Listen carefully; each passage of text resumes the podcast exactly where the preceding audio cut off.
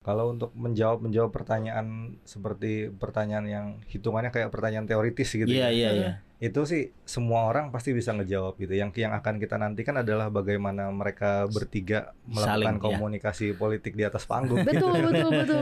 Yang kita lupa ya sebenarnya itu di Undang-Undang Dasar gitu, presiden dibantu oleh wakil presiden dalam menjalankan tugas. Berarti sebenarnya mereka-mereka ini juga ya harus kita cermati juga gitu dalam debat besok sih. Apakah debat ini kemudian bisa membawa mungkin nih kaum-kaum yang tadinya bingung, kemudian akhirnya, oh kayaknya ini nih Mang, gue harus nyoblos yang ini nih, gitu.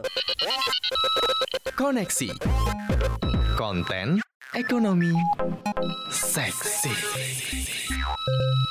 Halo Sobat Cuan, apa kabar? Selamat datang di podcast Cuap Cuap Cuan. Semoga Sobat Cuan dalam kondisi yang sedang happy-happy-nya. Karena kita bentar lagi mau tutup tahun 2023 ya, masuk ke 2024, mudah-mudahan lebih hoki, lebih cuan, lebih happy pastinya ya. Lebih bisa work-life balance gitu katanya. Soalnya tema besarnya tahun depan tuh udah bukan lagi menata keuangan, tapi kayak gimana lo bisa balance antara kehidupan pribadi dengan pekerjaan ya. Mudah-mudahan kita bisa menuju ke sana. Nah, selamat datang di Koneksi Konten Ekonomi Seksi. Benar sekali ya, bareng Maria Katarina di sini, kemudian ada Mas Iqbal di sini, Muhammad Iqbal, managing editor news CNBC Indonesia, dan juga ada Mas Adam Isa di sini, favoritnya Sobat Cuan, produser CNBC Indonesia ya. Kita karena lagi mau akan menonton atau akan menyaksikan debat Cawapres di Jumat ini, menurut gambaran lo berdua nih bakalan kayak gimana, bakalan seru ataukah bakalan akan lebih menarik daripada kemarin yang debat Capres. Kita mungkin sedikit komentarin dulu kali ya Bang, yang lo lihat kemarin debat Capres nih, kalau dikasih skor atau nilai gitu ya, berapa sih nilainya gitu? Apakah memang berjalannya debat tuh emang udah harus ya begitu gitu, debat semestinya tuh yang kayak gitu? Ya kalau angka mungkin agak bingung ya berapa skornya ya, tapi karena ini kan baru awal ya. Tapi yang menarik adalah dari debat pertama ini udah saling serang sih gitu. Terutama yang unik sebenarnya kalau diperhatikan itu adalah Pak Prabowo, Capres nomor 2, dan Pak Anies ya, Capres nomor 1 gitu.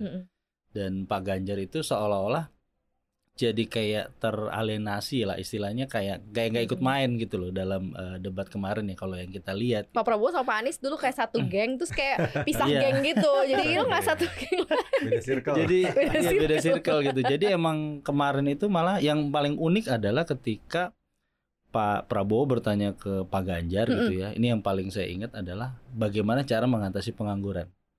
Itu kan pertanyaan yang sebenarnya sangat-sangat apa ya, standar banget gitu. Dan itu semua udah lengkap di visi misi program, itu udah bisa dijawab makanya kan. Kemudian Pak Anies ketika bertanya ke Pak Ganjar pun cuman bertanya bagaimana tanggapan soal Kanjuruhan dan KM50 gitu, kasus yang pembunuhan itu.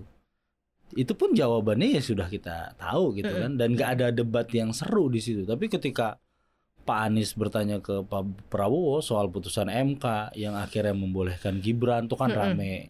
Pak Prabowo bilang udahlah nggak usah, kalau emang nggak mau milih ya silahkan gitu kan.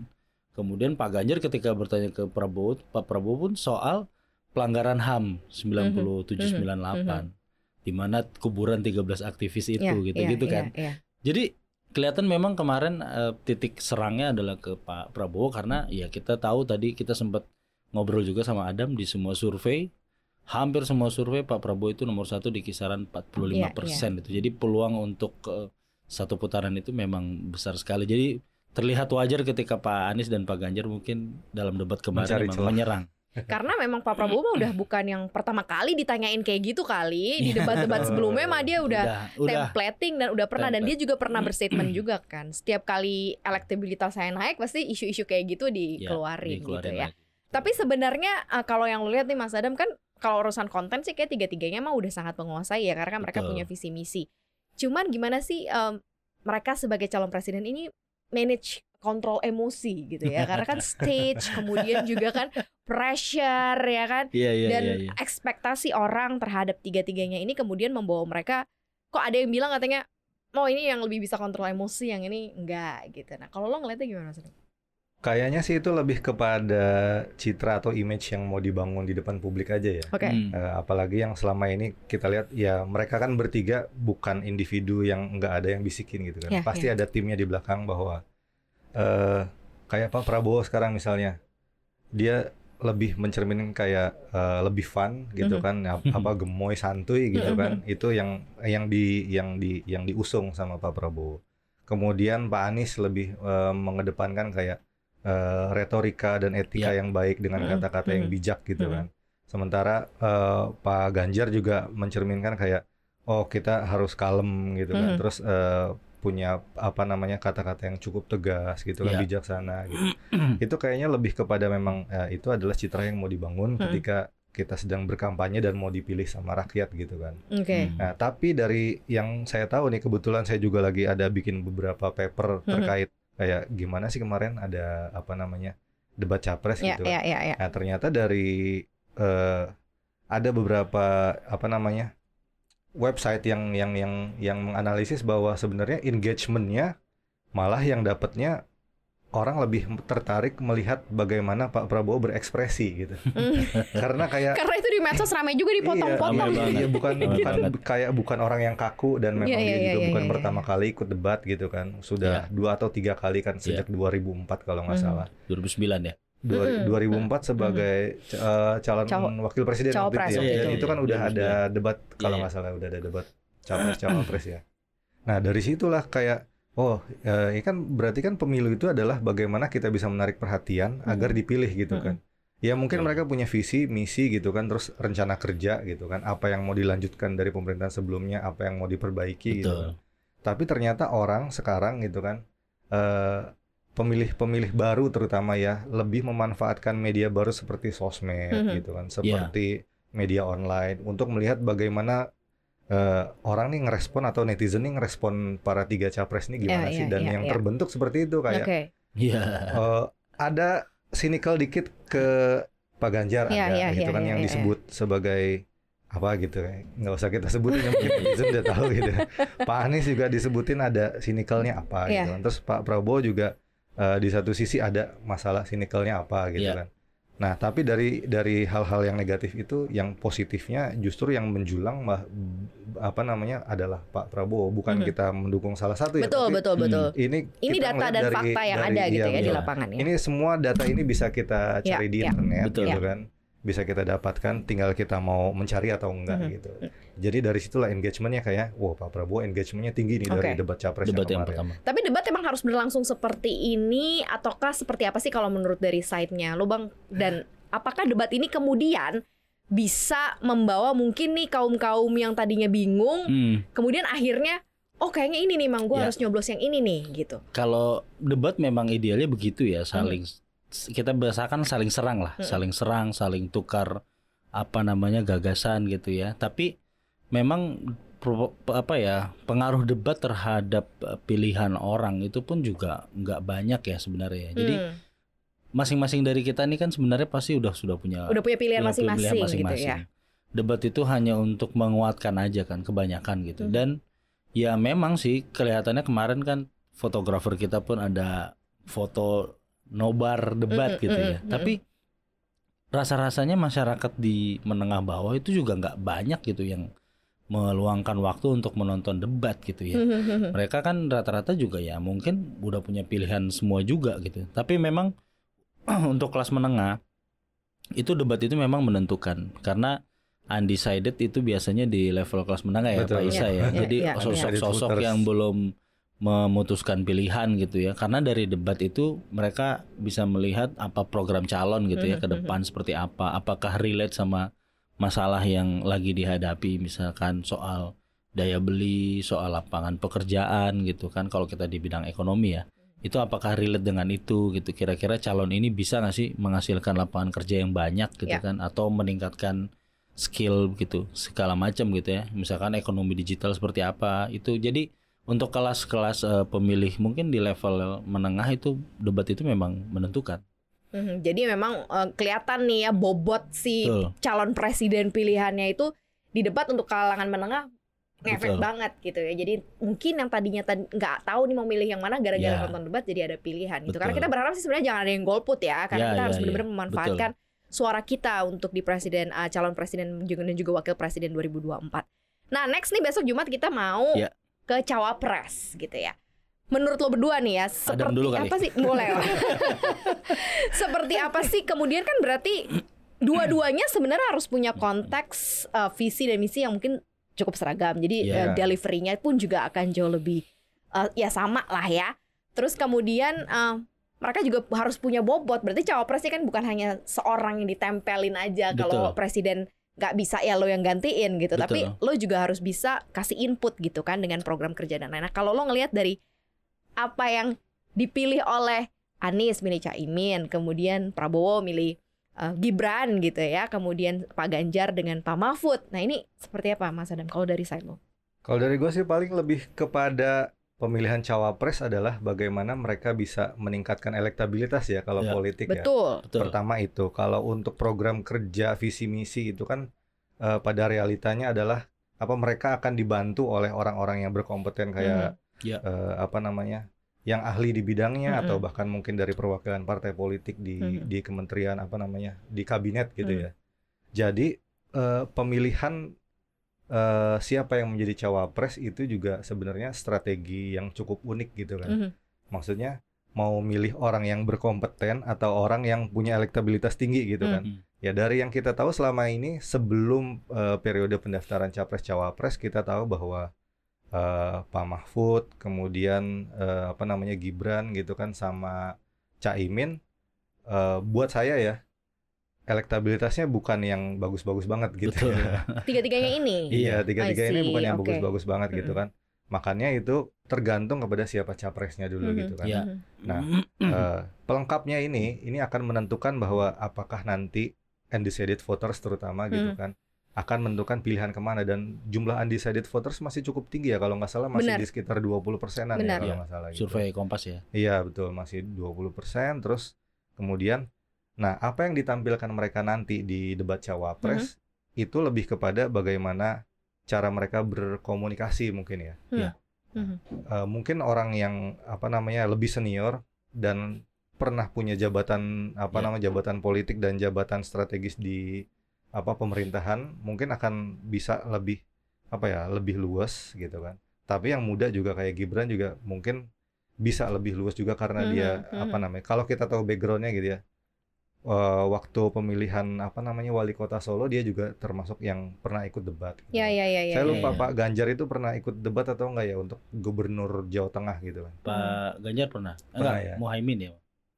Apa Ganjar? Ganjar Jawa waktu di dua kali. Kalau Caimin sih enggak ya. Enggak pernah. Kalau di deretan cawapres ini kan cuma Gibran doang yang punya experience ya. Experience ya. Oh iya cawapres itu kan Muhaimin, Mahfud, dan Ganjar ya. Mahfud kayaknya yang punya pengalaman untuk debat kepala daerah baru Gibran aja. Nah itu mungkin yang satu punya pengalaman sebagai kepala daerah dan pernah mengikuti debat kepala daerah. Yang dua punya pengalaman di pemerintahan gitu kan, baik legislatif, yudikatif maupun eksekutif gitu kan, ada semuanya gitu. Nah ini akan menjadi menarik bahwa apakah anak muda satu ini akan dicecer atau dihabisin gitu kan sama dua orang tua gitu kan seperti debat pertama gitu ya. Iya, benar-benar karena memang ada isu yang menarik untuk Gibran sendiri ya gitu kan. Itu yang akan kita perhatikan bahwa untuk pasti apa namanya Pak Mahfud dan Caimin akan mencecer bagaimana Gibran untuk apa namanya menjawab pertanyaan-pertanyaan dan masalah itu. Tapi kalau kita tahu ya ada kalau nggak salah satu prestasi Gibran yang mungkin satu-satunya yang saya dengar gitu ya bisa membuat inflasi di daerahnya paling stabil atau paling terkendali terkendali di Indonesia gitu kan, itu aja sih paling. Karena kita harus menyoroti juga nih apa yang akan mereka debatkan karena di dalamnya akan ngomongin soal ekonomi, kerakyatan dan digital, investasi, perdagangan, pajak digital, keuangan, pengelolaan APBN, APBD, infrastruktur perkotaan. Nah, ini akan seperti apa nih Bang kalau yang lo lihat dari tiga ini? Caimin versus Gibran versus si Pak Mahfud MD. Kalau dari topiknya ini kan ekonomi banget ya bahasanya gitu ya, ekonomi banget gitu. Tapi tadi ada dimension juga soal kerakyatan ya. Pasti tiga-tiganya mengklaim bahwa kebijakan mereka apapun itu berdampak untuk masyarakat gitu ya. Misalkan kalau kita start dari Caimin ya, dia kan pernah di DPR, pernah jadi Menteri Tenaga Kerja. Nah, dia pasti bisa cerita bahwa ketika dia jadi menaker dulu TKI diselamatkan atau seperti apa gitu loh. Pasti dia akan cerita success story dia di situ. Kemudian dia juga bisa cerita sebagai wakil ketua DPR sekarang, seingat saya di bidang kesejahteraan rakyat, dia juga pasti bisa cerita peran DPR untuk kesejahteraan rakyat seperti ini, pasti dia bisa jawab.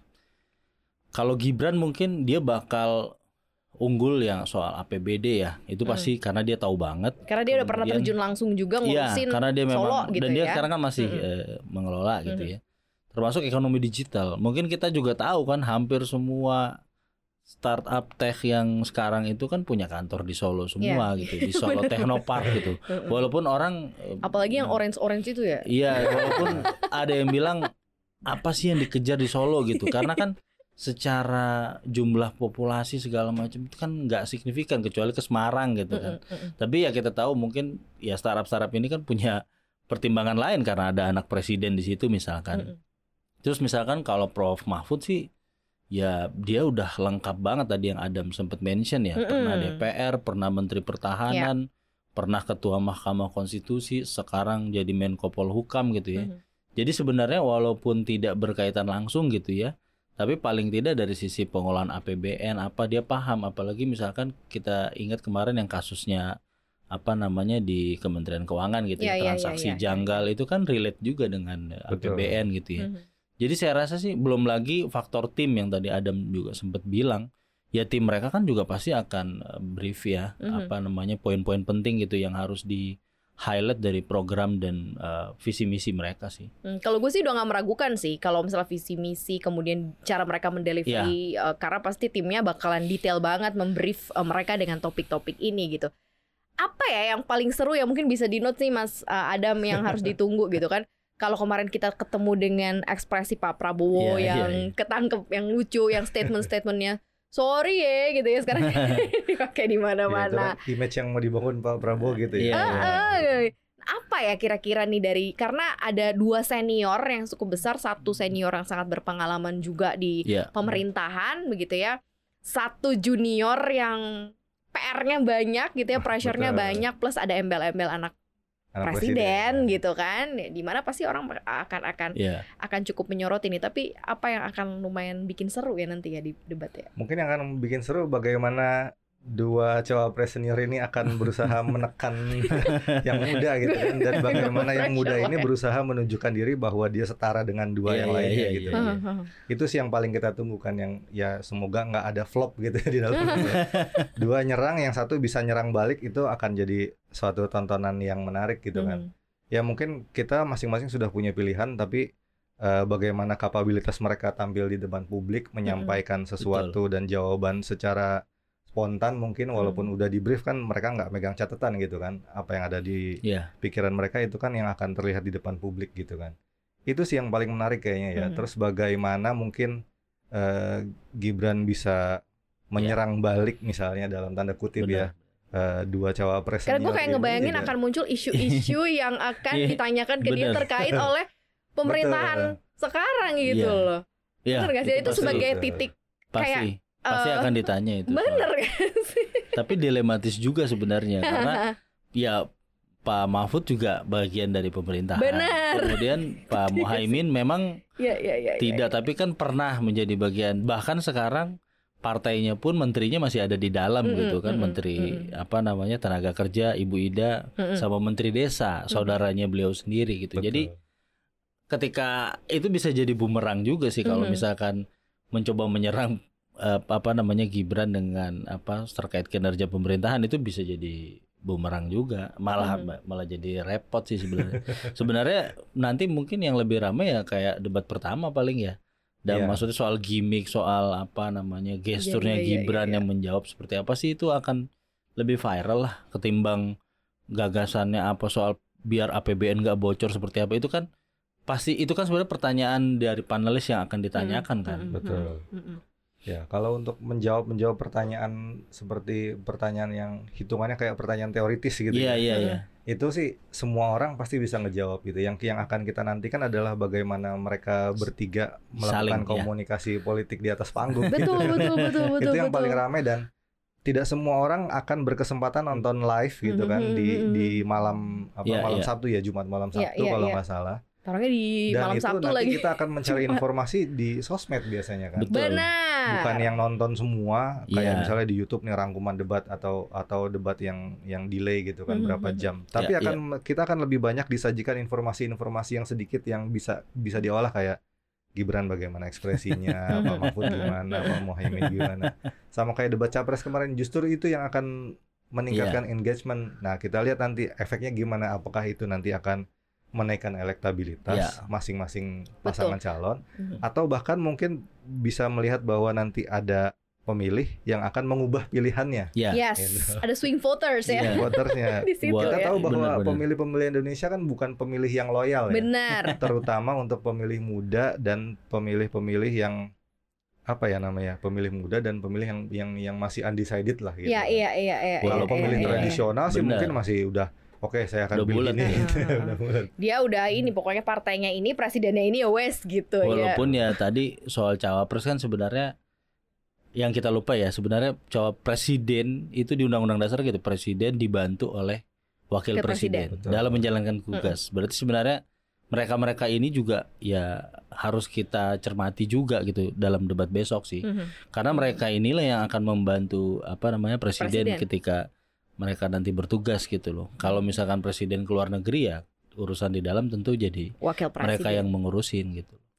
Kita tinggal tunggu aja nanti ya performanya seperti apa ya. Mudah-mudahan duet antara capres yang kemarin sudah berdebat begitu ya, ditambah lagi kita tahu nih ilmunya para cawapres gitu ya, jadi bisa kombinasi yang ciamik. Jadi udah nggak ragu lagi untuk nyoblos satu pasangan calon, karena kan yang dipilih ya satu pasangan calon gitu kan, bukan cuma presidennya yang ini, wakilnya yang ini, enggak gitu ya. Bener. Tapi satu paket pasang, ya. Satu paket gitu, dan harus benar-benar meyakinkan hatinya Sobat Cuan. Pesan kita sih pokoknya jangan pernah jadi golput ya. Pokoknya harus digunakan. Kalau kata MUI haram. Gitu. Karena tidak turut bertanggung jawab untuk menentukan masa depan. Tuh. Gitu. Nanti kalau lo nggak nyoblos, lo protes-protes kan lo aja nggak nyoblos gitu kan. Jadi makanya, ayo ya sebagai anak-anak muda, milenial Gen Z yang gabung di gengnya Cuap Cuap Cuan, pokoknya harus ikut berkontribusi untuk negeri. Terima kasih ya. Bang Iqbal dan juga Mas Adam. Nanti kita akan lihat nih seperti apa. Yang jelas terima kasih udah nonton dan dengerin kita. Jangan lupa untuk dengerin konten podcast kita lainnya di aplikasi Google Podcast, Spotify, Anchor, dan follow akun Instagram kita di @cuap_cuan dan subscribe YouTube channel kita di Cuap Cuap Cuan, like, share, dan juga komen. Thank you Sobat Cuan. Maria pamit. Iqbal pamit. Adam pamit. Bye-bye.